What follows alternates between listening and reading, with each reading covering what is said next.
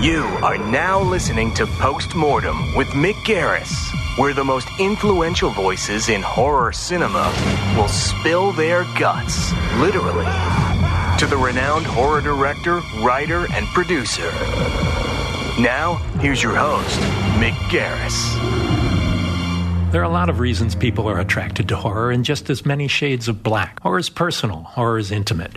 We all experience it in different ways, but fear is universal, even though it takes many forms. There are so many stories that are told under the horror umbrella, some of them drenched in blood and guts, some of them quietly creeping under our skin. Ghost stories, monster mashes, zombies, found footage, horror comedies, gore fests. They can be brainy or brainless, visceral or thought provoking, adult or adolescent, or in some cases, all of the above. What some fans embrace, others despise. But one thing horror fans have in common is their sense of ownership of the genre they love. They buy the books, the Blu rays, the soundtracks. They possess the things they love. They go to the movies, the festivals, the conventions. You don't see comedy conventions, Western conventions, drama conventions but horror cons are a fact of life. There's a sense of community there, a brother and sisterhood of an attraction to the outre. Some people get into writing or shooting horror to make money at it because it's their entree into the marketplace. Others do it for the love of the genre. Eli Roth is one of the latter. There are few more passionate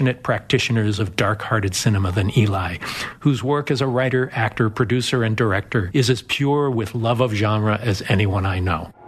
This is Postmortem with Mick Garris. You come from a different background than a lot of other horror filmmakers. I mean, your father was a, a, a psychotherapist and, mm-hmm. and at Harvard Medical School. Your mother was an artist. So you've got left brain, right brain, center brain all going on. So tell me how that kind of led to this love of the love of horror. Well, it's interesting. You know, I, I never thought of myself as a horror filmmaker, and I completely understand why people would refer to me as that because those are the movies I've made, and that's what you know what I'm known for.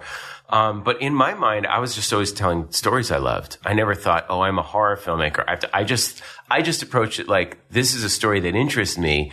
Or anytime there was something that was like forbidden, like, oh, you shouldn't talk about that. Like the, I remember Howard Stern saying if he thought of something and he thought, oh, I shouldn't say that on air, he compulsively had to say it. I had that similar compulsion. That's growing up in school. If there was a joke, I would raise my hand and the teacher would call me and I, the joke would have to be so funny and clever that the teacher couldn't get mad if it was like a really distasteful comment.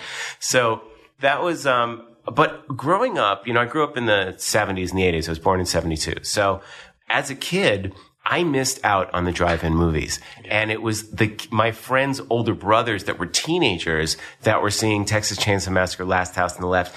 I was young enough just before VCRs and cable television. So there was something about these movies that were so forbidden. Like, and you never got to see them. Imagine if there was a movie everyone you know is talking about it because kids are talking about what their older brothers are talking about. And that's Texas Chainsaw Massacre, Dawn of the Dead. The forbidden fruit. The, yeah. the forbidden fruit. Yeah. And you as a kid know, damn it, by the time I'm old enough to see this, it's gone from the theaters. And if a movie was gone from the theaters, its only chance of your seeing it was on television. And the movies that I wanted to see were never going to make it to television. So you heard words like Suspiria, but you didn't know what it was. Then that all changed, you know, in the mid 80s, early to mid 80s when VCRs became affordable and these video rental stores. So I, you know, in the 80s really became a child of the video store. And I just like, I remember being 11, 12, 13 years old, gorging on these movies. But to get to your point about the psychoanalyst and the artist mother, you know, my mom had been a teacher. She's a music teacher in the New York City school system. My father's psychiatrist, psychoanalyst. He, they always looked at these as stories. And my mom would say, well, look at Goya paintings. They're incredibly violent. And, and my father would say, well, this is, none of this is real violence. This is all a representation of violence. And of course, we're Jewish. So there's a very, very strong Holocaust education. So there's, at a certain point when you're watching people's heads being chopped off, it's like, well, you know what the Nazis did? They took children and turned them into furniture. I mean, my parents were so matter of fact in terms of explaining to us what happened in Nazi Germany mm-hmm. and that, okay, our grandparents got out, but there were cousins on my mother's side, you know, distant relatives that didn't make it out. So it was just like this constant conversation in our household growing up of the Holocaust, the Holocaust. And that's their generation. I mean, my parents were born in uh, you know, 38 and 39. So they were like five and six years old and seven years old when this was ending. Mm-hmm. So their childhood were people that, and they were in Brooklyn, of people that were coming to the neighborhood with tattoos on their arms. So imagine being 10, 11, and 12, and there's a whole thing of like,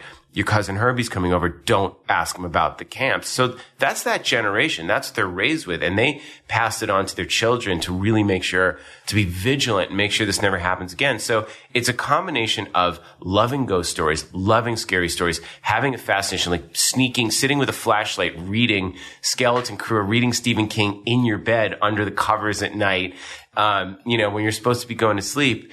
Um, but also always having this reflection of, well, you know, if you're not careful, what can actually happen, what humans are capable of, is far worse than anything we could think of in our imagination. Well, and and yet, as an artist, as someone who creates work, um, it could have gone either way. It could have been that you'd want to repress that side, or it could be that the way you have your your films are rather gleefully bloody. Yeah, you know, they are. There, there is a joy about that, and there have been some choices you've made career-wise, like making an Italian cannibal movie, yeah. like Green Inferno, rather than doing a studio movie. Um, but is that? I mean, that's a choice you obviously made. You know, it's interesting. You know, I saw my mother growing up, and she's a fantastic artist and still paints. My parents are both alive and well, and they live in Los Angeles now. But my mom it, we, she was at the Museum of Fine Art School in Boston. So I would go and, you know, when I was a teenager and see her and meet everyone and all of her artist friends. She was like the mom of all of them. So imagine this sort of Warhol like factory of all these, you know, I look back now, they were like kind of 80s arts kids and there were like, just like a, she had a huge amount of gay friends in the 80s that were kind of dealing with the AIDS epidemic and and they were always at our house all the time. Like our house is filled with like girls with pink hair, which was like, I was in suburbia. So seeing, meeting people like this and artists and painters was the coolest thing. I loved it. We loved oh, it. was expansive for you. It was so expansive. I mean, I, was, I wasn't a shelter kid. I was pretty, you know, my parents were big on me kind of traveling and seeing the world and getting out beyond my circle of Newton, Massachusetts. I'm very thankful for that. But it, it really, the, the whole idea of people doing things to be labeled an artist, I found so absurd versus the people that were truly artists and just kind of did their thing. That they, they didn't need an outside validation of an award or a stamp of someone saying, you're an artist, you're an artist. And my parents, something they really instilled in me is create what you love. You have to create something that you would want to see.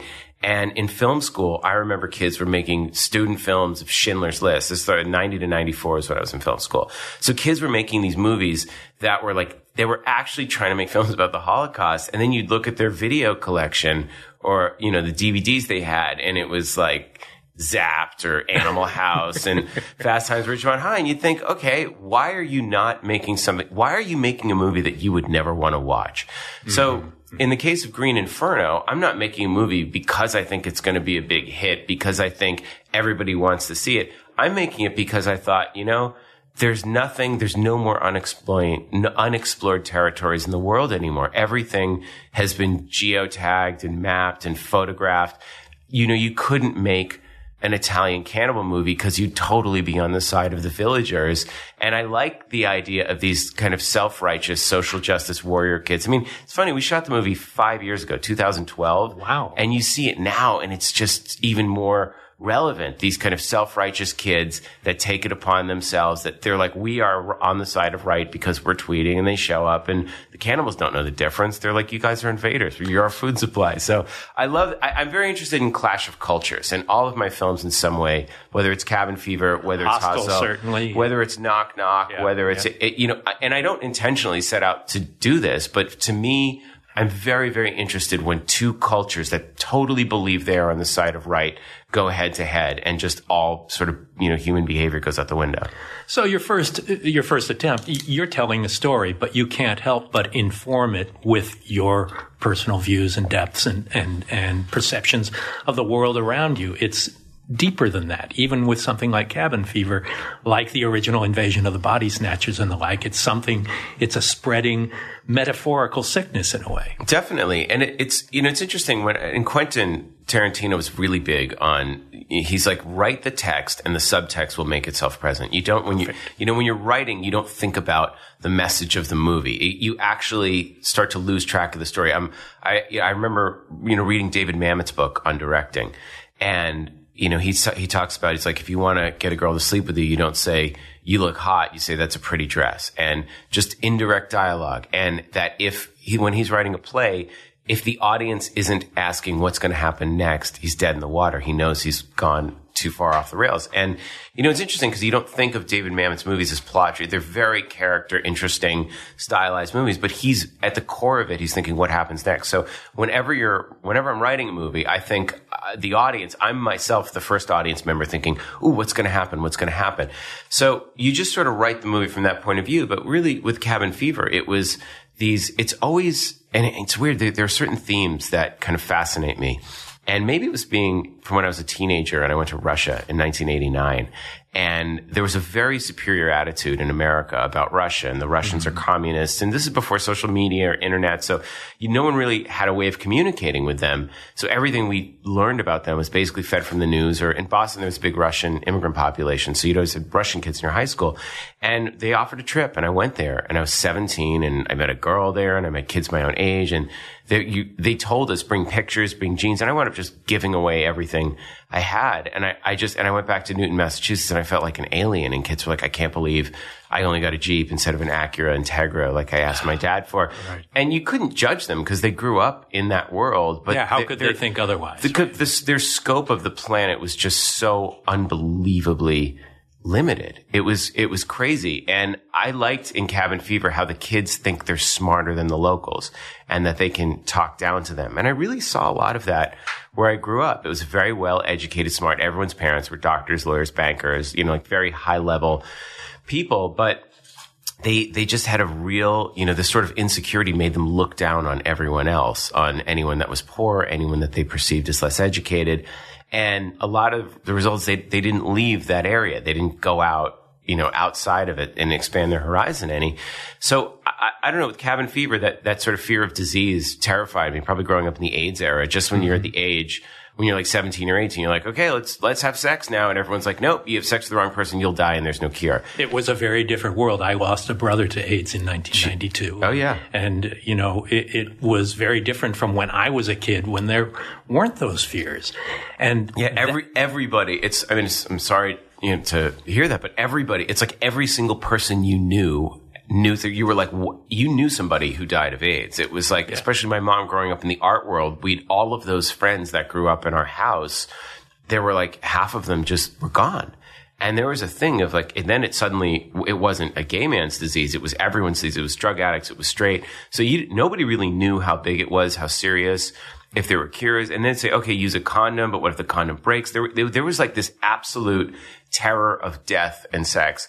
And you know, all of those things sort of go perfect in a horror movie where someone has sex and they're gonna they're gonna die. But well, the evolution of fear is an interesting concept too because you know eh, things change, the fears change. Always. Fear is universal, and fear is is um, you know deeply planted, but what causes those fears change. But xenophobia is one of them that you mm-hmm. touch on really great in Hostel. And yeah. it's a funny movie with great characters. And then it's like, holy shit. Yeah. What starts as Porky's or Last American Virgin and then halfway through, you know, switches to audition. And you're watching people that right. you, even if they're kind of jackasses, they're fun jackasses and you like, you like them. And then Jay Hernandez's character, who's kind of the worst offender of the bunch, has to redeem himself. And the audience, so the audience, I wanted the audience to feel stuck with someone they don't really know, that they don't really like, that they then are sort of forced to root for. And there's no subtitles, there's no nothing. It's just, there's no explanation for any of it. Right. And it's really not until he goes back in to try and save the girl when he can save himself that the audience is like, okay, we care about this guy.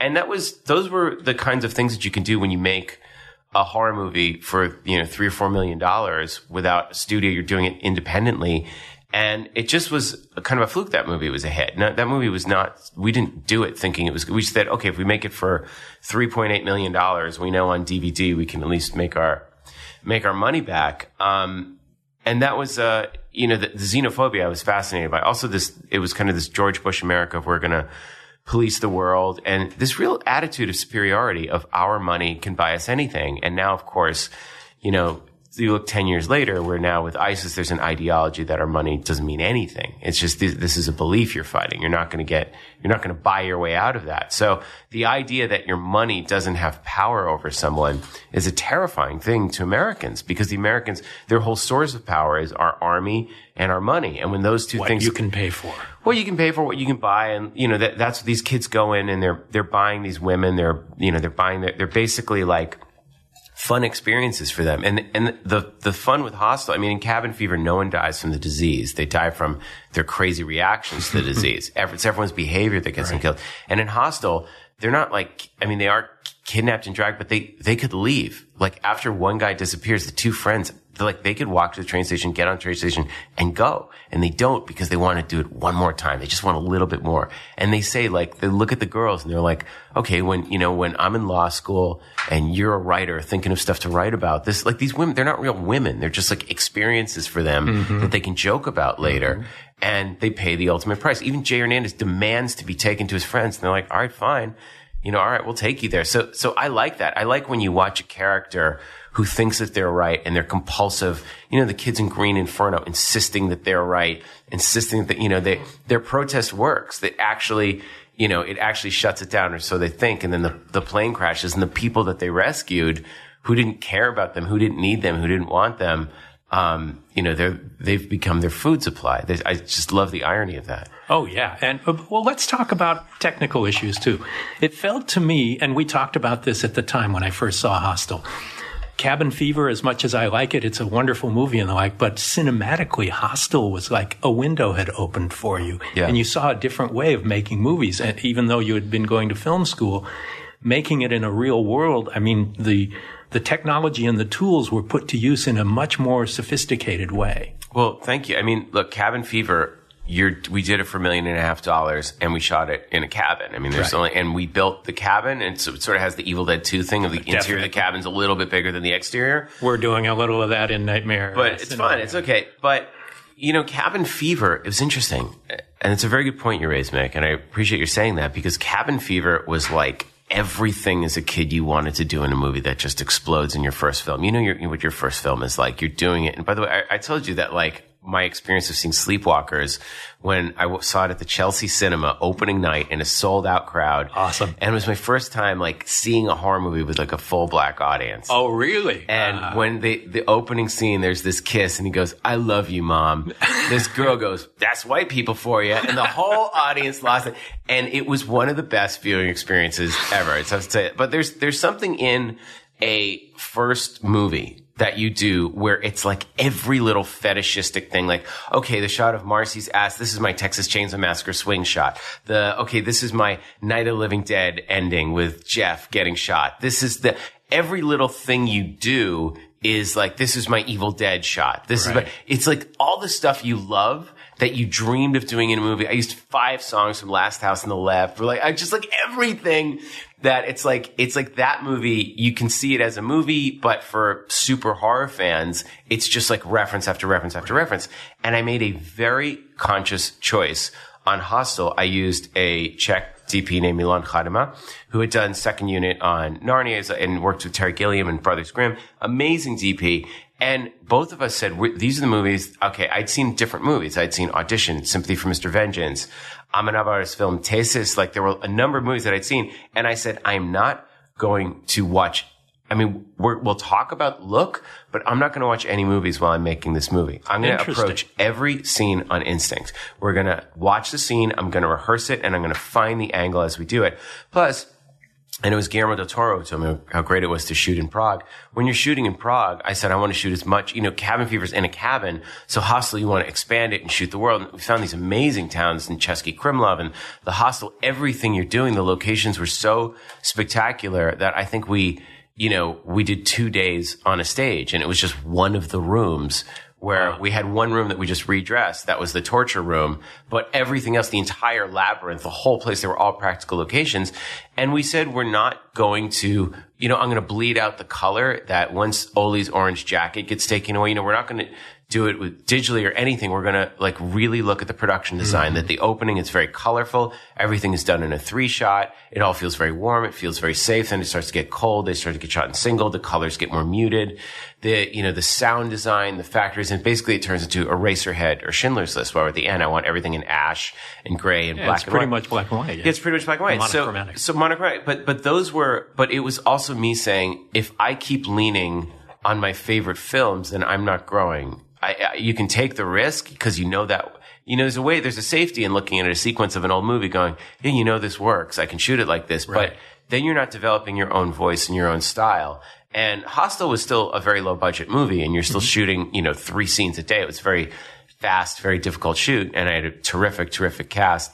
Um, and then in Hostel 2, you know, you're going even further. You're trying to like push yourself cinematically or Green Inferno. So there are certain movies that you love, but whenever I make a film, now I always just rehearse it and rehearse it and try and find the shots. You have you have the vision in your head, but you you you just have to be open to kind of figuring it out and finding it as you're doing because it's really the only way to develop your own voice. Yeah, being a slave to uh, shot lists or storyboards is it's a protective way of doing it, but walking the tightrope wire of being there in the moment and go, oh, this would be great if we did this.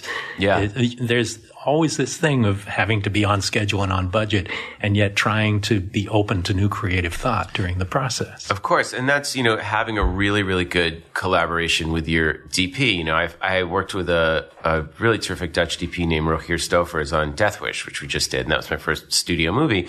But it was still you know every day rehearsing with the actors, finding, and I would you know we we had our shot lists in terms of these are the basic, and I did it for very complicated scenes involving shooting. Okay, we have two days to get this sequence, and Right, or when all you have of this stunts or effects, you need stunts, those effects, out. every all of this has to get done.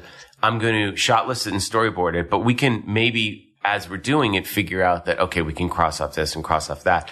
Um, those are the times I like to do it. Other times, if it's just a dialogue scene, I bring in the actors or rehearse it, and Rogier and I, we kind of we look at where we are in the film, how we've done other scenes, and just kind of find your way through it and find the shots as you're doing it. And then sometimes you want to go back and, ah, we should have done it this way. And maybe if you're good and you have time and you have money, you get to go back and, and redo something because you're like, ah, damn it, this is the ingredient it was missing.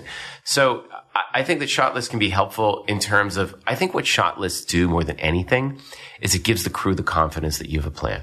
And when the crew feels there's a list, they like to cross their way through it. And even if the shot list is bullshit, if you can staple it to the call sheet or I distribute it to the crew, mm-hmm. everyone goes, there's just like everyone relaxes and they work harder because you can tell when people feel like the director doesn't really have a plan that, that that's when things, they start to move slower and things go awry. But that's also the fun in it is, is finding those moments and finding that ideas and coming up with something that was never scripted or planned that just comes to you and kind of makes the scene. Yeah, for me, doing a shot list, I'll normally shot list the week's work on the weekend before. Mm-hmm. Um, but for me, it's just I have then shot it in my head once. Yes. And I may never look at those lists during production, but I'll give it to the department heads and the like, just so everybody's on the same page what we're doing.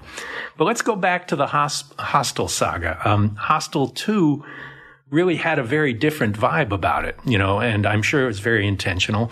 And it did not connect as well with the audience. What do you think was? Uh, it's a less funny movie for sure. Yeah, well, first, you know, Bob Weinstein, you know, it's, it's interesting because Hostel was such a shock to people. I mean, David Letterman was talking about it in his top 10. It became an answer in the New York Times crossword puzzle. I was on Fox News. Like, it Yeah, crossed yeah, it over. was a phenomenon. It, well, it crossed over out of being because it brought up something about what is going on in culture. It, it was there was Narnia and King Kong, and then Hostel came along, and it was this moment where that was when the term torture porn got created. And Neil Edelstein. Uh, is that his name? Not Neil. Uh, It was David, David Edelstein. Uh, Neil Edelstein's producer. David Edelstein's um, article in New York Magazine about what is going on. Our audience is getting off on the violence, and that was my comment. Was that violence? It's a movie about violence as entertainment. So suddenly, I became the target, and I just thought the best way to deal with it was to escape into continuing the story, but not trying to. I was like, I don't want to necessarily go for a crowd pleaser. If I keep my costs low, the movie will make money. Right. Now, I think that what happened was Bob Weinstein said something very funny. He goes, "You didn't make Hostel two, you made Hostel six. In the time that the movie was made, you know, I sort of did it very fast. I was like, okay, the movie Hostel one comes out in January and explodes, and I do the press tour by by April. I was like, I wrote a movie fast. I was in production by September, and then shooting it.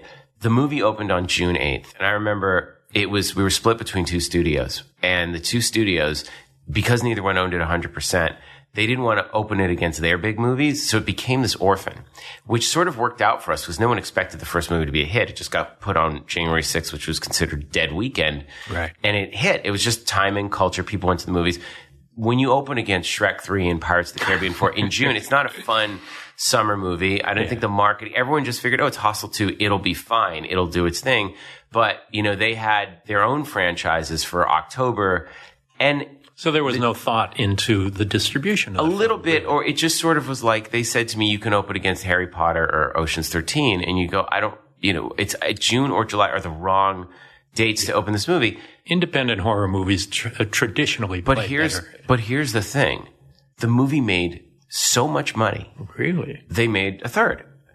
You Right. you don't have a Hostel three unless Hostel two. Hostel two was such a hit, but. Uh. Nikki, well, Nikki Finke and others, people, because the first one was a phenomenon.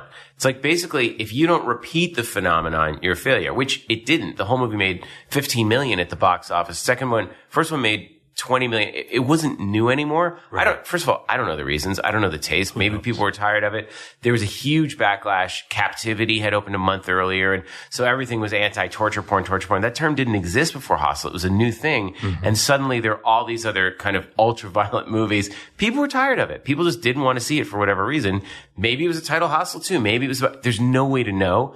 All I know is people that saw the movie loved it over time. DVD, the film exploded. It was phenomenal. And they said, we're making part three. And I try, you know, they're like, I wasn't involved in it, but they're like, we're going to do it. You can't stop. It's like the movie was a huge moneymaker. You were ready to be done with it after. I was totally done because this was three years of my life. I didn't want to sit in, even in the editing rooms, it's people screaming. Like It's it gives you a headache. It's grim and you don't want to be in that headspace and like your taste changed, but also I needed a break. You know, I had been so hyper focused on being a director and making horror movies and being successful and doing this thing. And then it all hits at like 32 and Hostel and Hostel was like 34, 35. Suddenly I was like, wait a minute, this has been like, I'm, you know, 35 years old and I've just like done everything. Every day of my life has been obsessing over, over like, you know, success and making as a director. Now I've done it. I'm going through.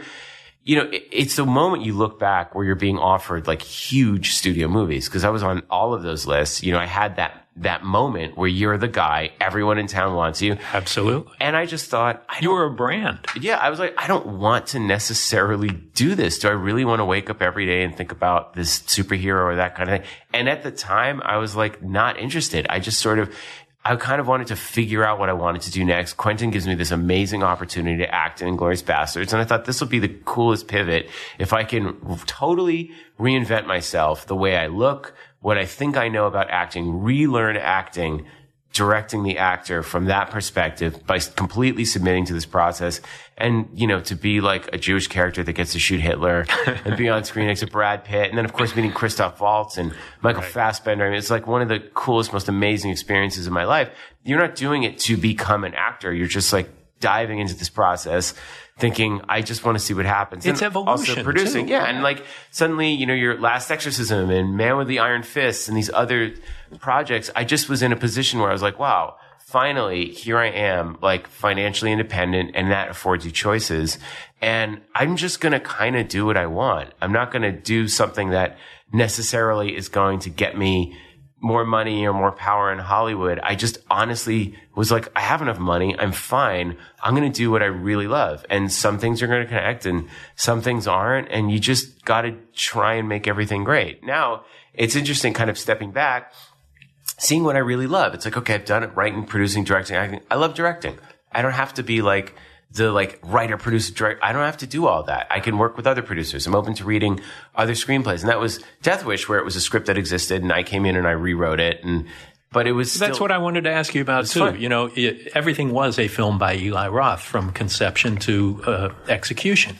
And even though I never took that credit, by the way. no, which I, it's a credit I don't really believe in until you've really earned it. Yeah. You know, and uh, you obviously have, but it's a choice I've, uh, Yeah.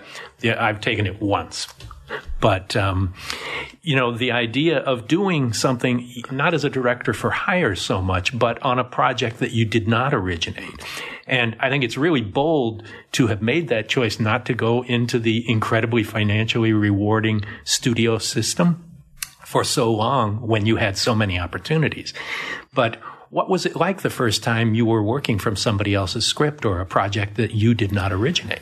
Well, there were other projects that I was on attached to that didn't happen for one I want to talk about those for too, one reason or another. And you can't really fully explain the details without somebody looking bad. So you just have to kind of say, no, it just didn't work out with creative. But, but you start to see what it's like when you're brought in because you have an idea, you have a point of view. You say, I know, I think these are what I would do to make this a great film. And they go, yeah, yeah, yeah, yeah, yeah. And then you get down the road and they go, whoa, whoa, whoa, you're changing this too much. You're changing this too much. Mm-hmm. And suddenly you're just like, do I really want to wake up every day and execute these mediocre ideas that are being forced upon me? And then if the movie doesn't work, everyone just blames me and I look like a lame filmmaker. And if you fight, then you're difficult. And it's just like, well, that's not, there's got to be a way to do it where you're making a movie where you are getting in your ideas. You're, you're making, you're like looking at the project going, how can this be great? How can this be fresh? How can this be original? And, you know, I started looking at like John Sturges. I started looking at directors or David Fincher, even all these people are, are writing their, you know, have a hand in writing them for sure, even if they don't have the credit. Um, you know, Spielberg, obviously. There's like, there's so many directors that, whose films I love that are not ideas that weren't theirs. I mean, look at Stanley Kubrick. I mean, he adapts everything.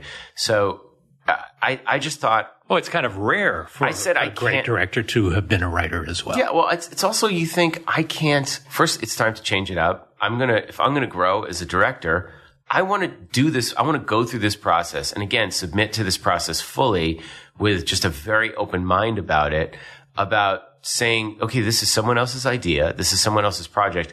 Can I come in and do my own thing and make it great while still serving what they want? And it was a terrific experience. You know, Death Wish was the right one because I said, look at Unforgiven, look at Sicario, and really David Cronenberg's History of Violence and Eastern Promises. You know, those two movies are very, very much Cronenberg, but it's also Josh Olson's and Steve Knight's incredible writing. I mean, these are, it's like you have a match of terrific writing, amazing direction, perfect casting, and fantastic execution. So it's also, yeah, it's David Cronenberg's movie. It's also Josh Olson.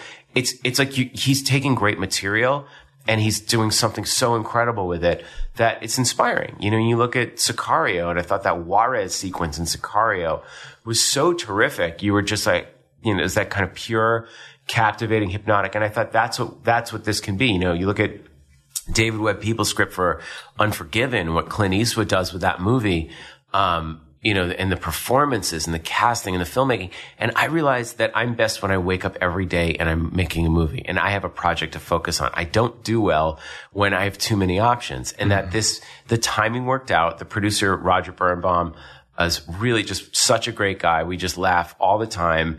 And MGM was terrific. They said, we, they said, I actually said, look at Sam Raimi, the way his skills play into, you know, the, the early horror movies play into what he did with Spider-Man and Peter Jackson, the early horror films he did played into Lord of the Rings. But really look at David Cronenberg and the kill scenes and the tension. And look at how all that works in History of Violence and Eastern Promises and the bath fight. You know, that's what I can bring to you. I said, you can take the Hostel torture scenes can translate to Death Wish because I will give you spectacular set pieces. And I can also give you the added value of giving it, you know, really try to get a great, let's go for the unbreakable, let's go for the looper, let's go for that great Bruce Willis performance. And he really, really brought it. So the And, studio and- well, the idea of doing a remake in the first place, um, this is your first one. Uh, Yeah. Well, you produced the remake of Cabin Fever. I was a producer on it. Uh, or yes, As that, I would. Your say- name was well, my name was on it. Yeah. Yeah. But uh, the the process, what there's also a fine line to walk there too on what you keep, what you what you change, what you update I- I- to turn a movie from the 70s into a movie of our era. You know, what was that process in this particular very famous vigilante kind of movie? Well, we had to look at, you know, what's going on in the world in 2016, 2017. And that it was very, you know, Joe Carnahan had written a draft, was really smart that set it in, you know, set in Chicago. And he's a surgeon now. He's not an architect. So there were certain things that were changed, certain things were updated. But when I read it, um, and they talk about the newscasters, there's there a vigilante on the list. Like, okay, you can start with that. But what I'm interested is Sway in the Morning and Shade 45 who has, you know, the amazing hip hop show, but there are a lot of the rappers are on from Chicago. So I was like, that's the first thing I do is I would bring in sort of the, what people know about Chicago violence. You need the hip hop sound. We need the voice of the people that are living in that community. And you can't, you know, it's, it's, it's too racially charged. You can't just have a white guy walking into the South Side. It's not about, it can't be about that. It's, you've got to have a, a balance. It's got you have to be very sort of smart in how you handle the criminal, and it's not that we we didn't do that in the movie. So, but you also have to address it in a smart way. So it was, it was really the challenge was how do you make a movie that's going to have you know what what what makes Death Wish Death Wish is that it is a controversial film, and how do you say, okay, we know this is this is vigilante justice. This is in an era when people are not trusting the police, where the police in Chicago are overwhelmed. How do you attack this in a very, very smart way? And so, you know, we went to Chicago and I met with the detectives and really talked about these people and talked about people that are living in the South Side and those neighborhoods and really trying to tell a compelling story that's not preachy, that's that's going to be exciting and give people what they want, but also sort of deals with things in a smart way. And, you know, Sway came in and just did the most amazing commentary. And we also got Mancow, who's one of their, um, their local radio personalities. So you really, you watch it and in the movie, in the context, you feel like it's really happening and everyone's just very openly dealing discussing like is this right is this wrong do you take the law into your own hands and then you know the dangers of what happens when you start to justify things in your own mind um, saying well i believe i'm right so i'm just going to go and do this then it, it you know that what kind of can of worms does that open um, and also in the original, he just, you know, his wife and daughter like brutally raped and murdered by Jeff Goldblum and his cohorts. Um, and then they're never dealt with again. They just sort of go off. So mm-hmm. I thought, like, you're watching the original Death Wish. It's literally anyone that looks at them, he just shoots them. You're like, you can't do that. It's like, it's not. It's like he's got to be trying to get the people that did this to him. So he's yes, he's committing the vigilante justice and stopping crime, but ultimately, But it's focused. the the underlying motive is how is this going to get me closer to the people that did this to me? So that it's just it's that was the fun is updating it in a smart way, and I'm really you know I'm really proud of the movie. I love it. Like I really loved working with Vincent D'Onofrio and Elizabeth Shue, and there's a um, a newcomer named Camila Morrone who's just amazing. She plays Bruce's daughter, gives this incredible performance. So, and Bruce is you know he's an icon and someone that I love, and it was a, it was just a pleasure to work with him and hear his stories about making Fifth Element. He's a very like open and warm guy. So you know talking about all of the stuff and all the old movies, you know, that, or talking about Die Hard and Moonlighting, he just it was just a pleasure. So I had a, I had a really really great experience. You're listening to Postmortem with Mick Garris. We'll get into more about Death Wish in just a moment, but first I want to tell you about Casper. For you, the listeners of Postmortem, Casper is offering $50 toward any mattress purchase at Casper.com. Casper is an obsessively engineered mattress at a shockingly fair price. Just the right sink, just the right bounce. Two technologies, latex foam and memory foam, come together for a life well slept. Risk free trial and return policy. Try sleeping on a Casper for 100 days with free shipping and painless returns. The Casper is now the most awarded mattress of the decade. Casper costs you $500 for a twin size mattress and $950 for a California king size mattress. Comparing that to industry averages, that's an outstanding price point. To receive $50 toward any mattress purchase, go to CasperTrial.com forward slash mortem. That's CasperTrial.com forward slash mortem. Casper is C A S P E R trial.com forward slash M O R T E M mortem for $50 towards any mattress purchase. What is your process? What was what did you have in mind technically on the design, the look, the colors, the shape, the format? You know, uh, do you have a visually philosophical approach to each movie that's different or Yeah. something that's part of your personality? Well, I think there's always stuff that's going to be your aesthetic. That these are the things I like, and you can tell, like when you watch Lucio Ful- Fulci's films, he's close up of eyes, or you know Argento's colors, and different different things that directors. That's just who they are. So even though I think I'm going to, okay, this will look totally different, I wind up going. It's just your taste. You can't you can't help it when you the way you frame a shot. But I also very think very much think that that we have to be in service of the story, and you know that's why Rogier Stoffers, who had shot The Vow, for example, and School of Rock, and has a movie called Brimstone that's coming out. It's very kind of dark western. Um, you know, we talked about. I liked. I liked European DPs. I really liked. You know, I mean, my I had the Chilean DP for Knock Knock and Green Inferno. I think there's something about them that give it a texture, a quality, a point of view that's different from other movies. And I think this isn't this isn't taken. It's not John Wick. It's not a body count movie. It's a guy going crazy as he starts to lose his moral compass. Um, and I wanted it to look beautiful. And he's a surgeon, so I knew he had a lot of hospital scenes, and I loved the look of the vow. The hospital stuff was so lush. It was very beautiful. And that's what I think we needed. I think we needed something that looked like a big Hollywood glossy, lush production um, that we could then just take into a guy going darker and going crazier and start pushing really the the darkness. And I really love that in Rogier's work and the way I just love the way he lights scenes. So we looked at, you know, really Unforgiven, Sicario, these, these other movies, History of Violence, Eastern Promises. We looked at the design, we looked at the look. Um, and, you know, we say this is what we want our movie to look and feel like. And he did some different tests and different colors and different things. We also watched the night of, you know, the way they, ah, the night of, we, we kept watching, because that was like right before we started shooting, the night of was out. And we started watching, and we're like, oh my God, look at the way they photograph Rikers and the way they do the close ups and the way the focus goes and the way that, you There's know, no hard lit. shadows, but a lot of darkness. A lot Soft of dark, darkness. That soft dark, and you know the, the exterior night and the way they did the prison. It's so interesting. It's so visually compelling, and obviously our film's a different pace than the night of. But that was one of the ones we thought, yeah, this is a terrific. Look at how they're doing the simple dialogue scene and the way the skin tones are and the softness and the light, you know, and the and that you feel the rot and you feel the you know, the way those cells are and the, the rot on the walls and the decay and the people inside in the cages. It was just so beautifully done.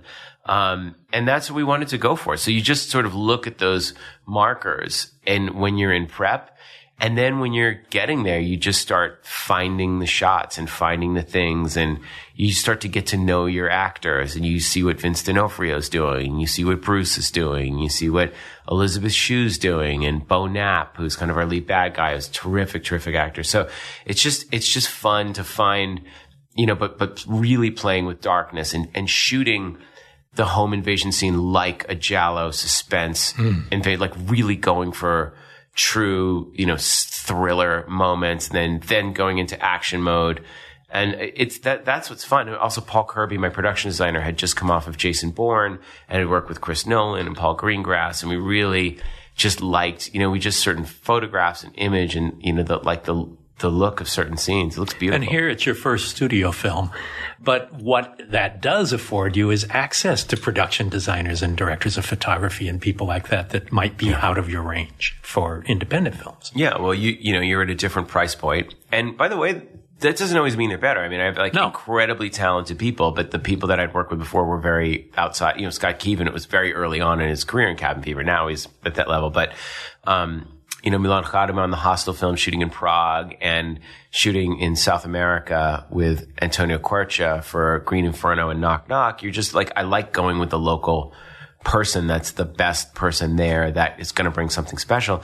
And Rogier, it was it was great to have to have time to shooting. You're shooting on the the Skyfall Alexa, and you're really get to light it and take the time to light it and design it and say, okay, I want to have a car hanging there. I want to have this there. I want to crash this there. And, And you can have it. and you can do it. I mean, you don't just get anything. You have to be responsible. And we, it was Yeah. a very, very, took a lot of work on all of the team. And, you know, you just get cut back because it's not a hundred million dollar studio film. um, it is a studio movie, a lot more resources, but stuff gets cut back, cut back, cut back until you just keep pushing and you're, you go, oh, we absolutely, absolutely need this.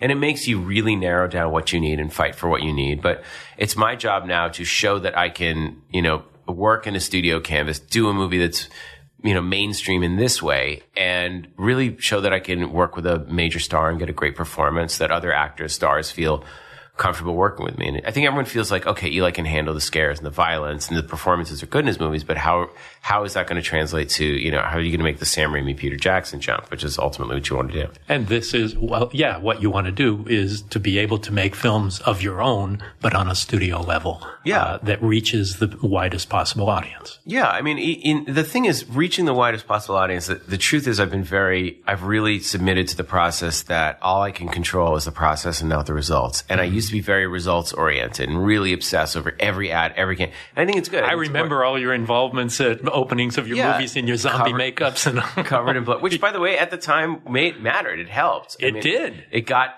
attention. You had to be like, "Hey, look at me!" This yeah. is you know, all there was were kind of horror fan sites. There wasn't Twitter didn't exist, any of this stuff. But now, you know, there's a much different way to reach audiences. You don't necessarily need to do that, but really my philosophy is just continue to make great work that I'm proud of and write my own ideas. But if a project comes along the way that I would love to do, then sure, I'll, I'll do it. I, I'm, I'm happy to go in and submit and fight to get a studio job. And maybe I'll have some great experiences, maybe bad ones, but I really, really feel very lucky. Like when I was making Death Wish, we shot in Chicago and a lot of it in Montreal. And I had the crew that had worked on X Men and The Revenant, just thinking like, I get to wake up every day go to work and shoot a scene and play on the camera and get the takes right. It's like I love it so much that that's what I this is this is what I want to keep doing. Do you draw or paint? Um, I do. I draw. I mean, my mom paints, and I never and I used to do watercolors and things, but I didn't really. I've never sort of set up my house for that.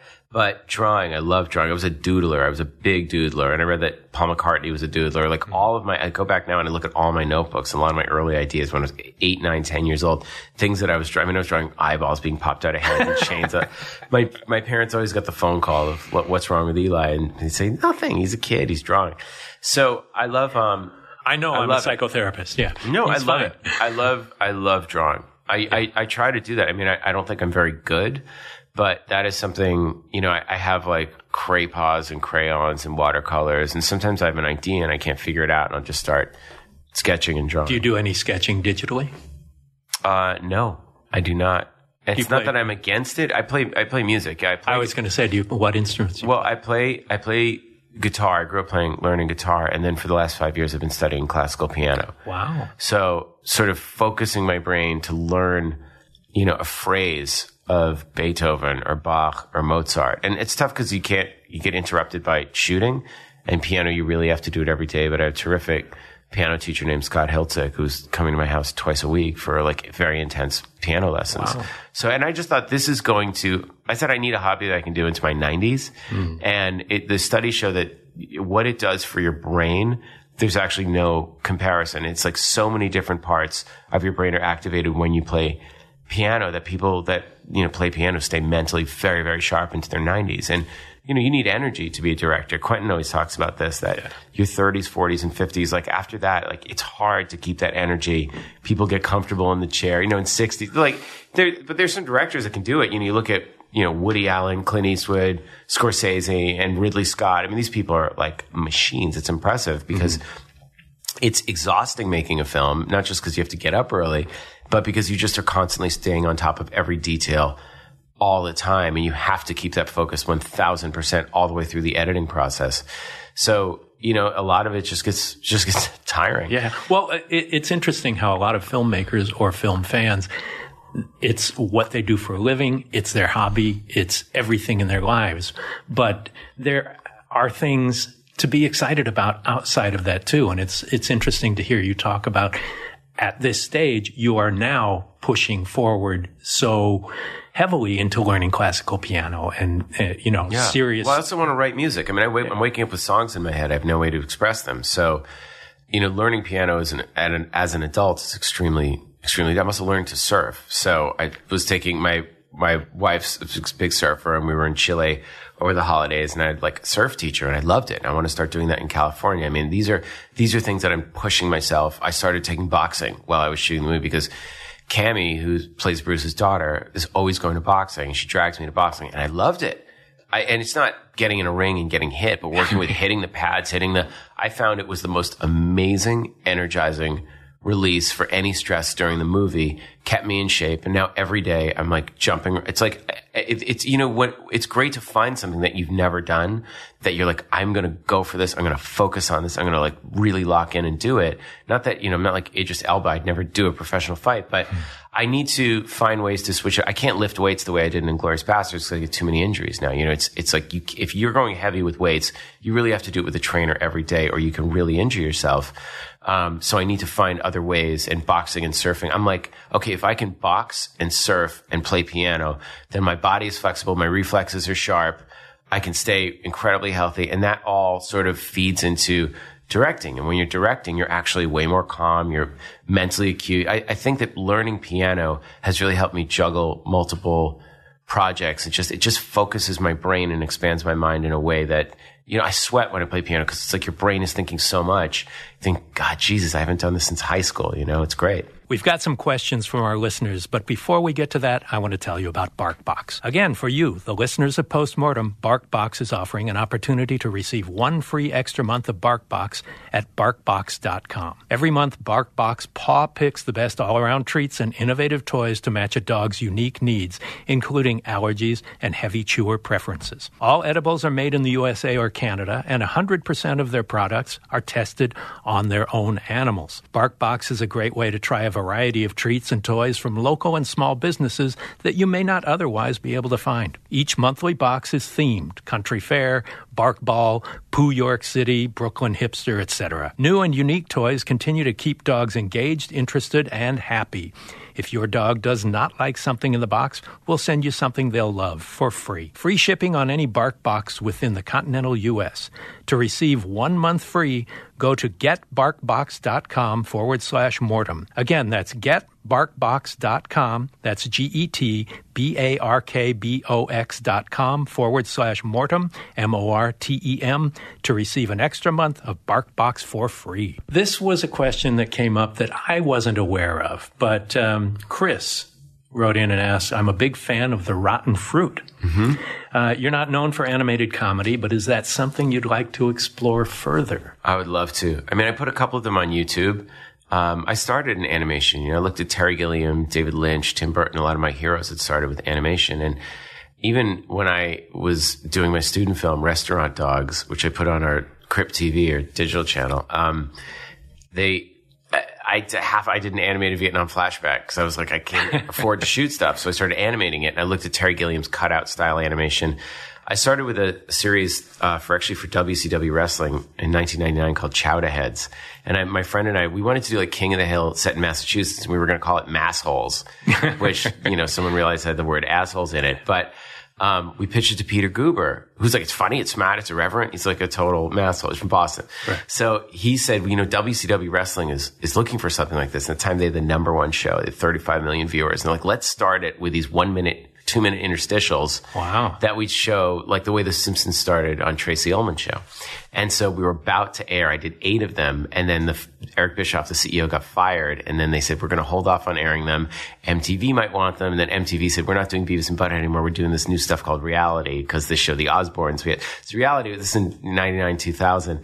And then, so I, this, then it's like, well, don't worry about TV. The internet is the new thing. The site z.com gave me money to do my own stop motion show. And I always wanted to do a show. My friend Noah Belson and I, who plays Guitar Man in Cabin Fever, we grew up together and we did all the voices in Chowda Heads. I loved drawing the design. I had some very cool Cal Arts kids that worked on the crew to, you know, actually doing the, like the keyframing, the animation and the whole thing wrote, produced, directed it, voiced, Voiced it. it, was yeah. so much fun. That's great. They never saw the light of day. So then we did Rotten Fruit and this was when it was like, oh, the internet's taking over. People are still on dial up. So they're like these tiny little windows. um, and we did it. I wanted it to look like Davey and Goliath claymation, but with apples and oranges. and, but they're really like the most vulgar, disgusting, like, you fucking cunt, like horrible British loud. So we did all the voices again. And I put a few of them on the Cabin Fever DVD, and now they're on, floating around on YouTube. And we loved it so much. I actually saved all the characters, and we wanted to do it. And I have definitely have some kids animated ideas.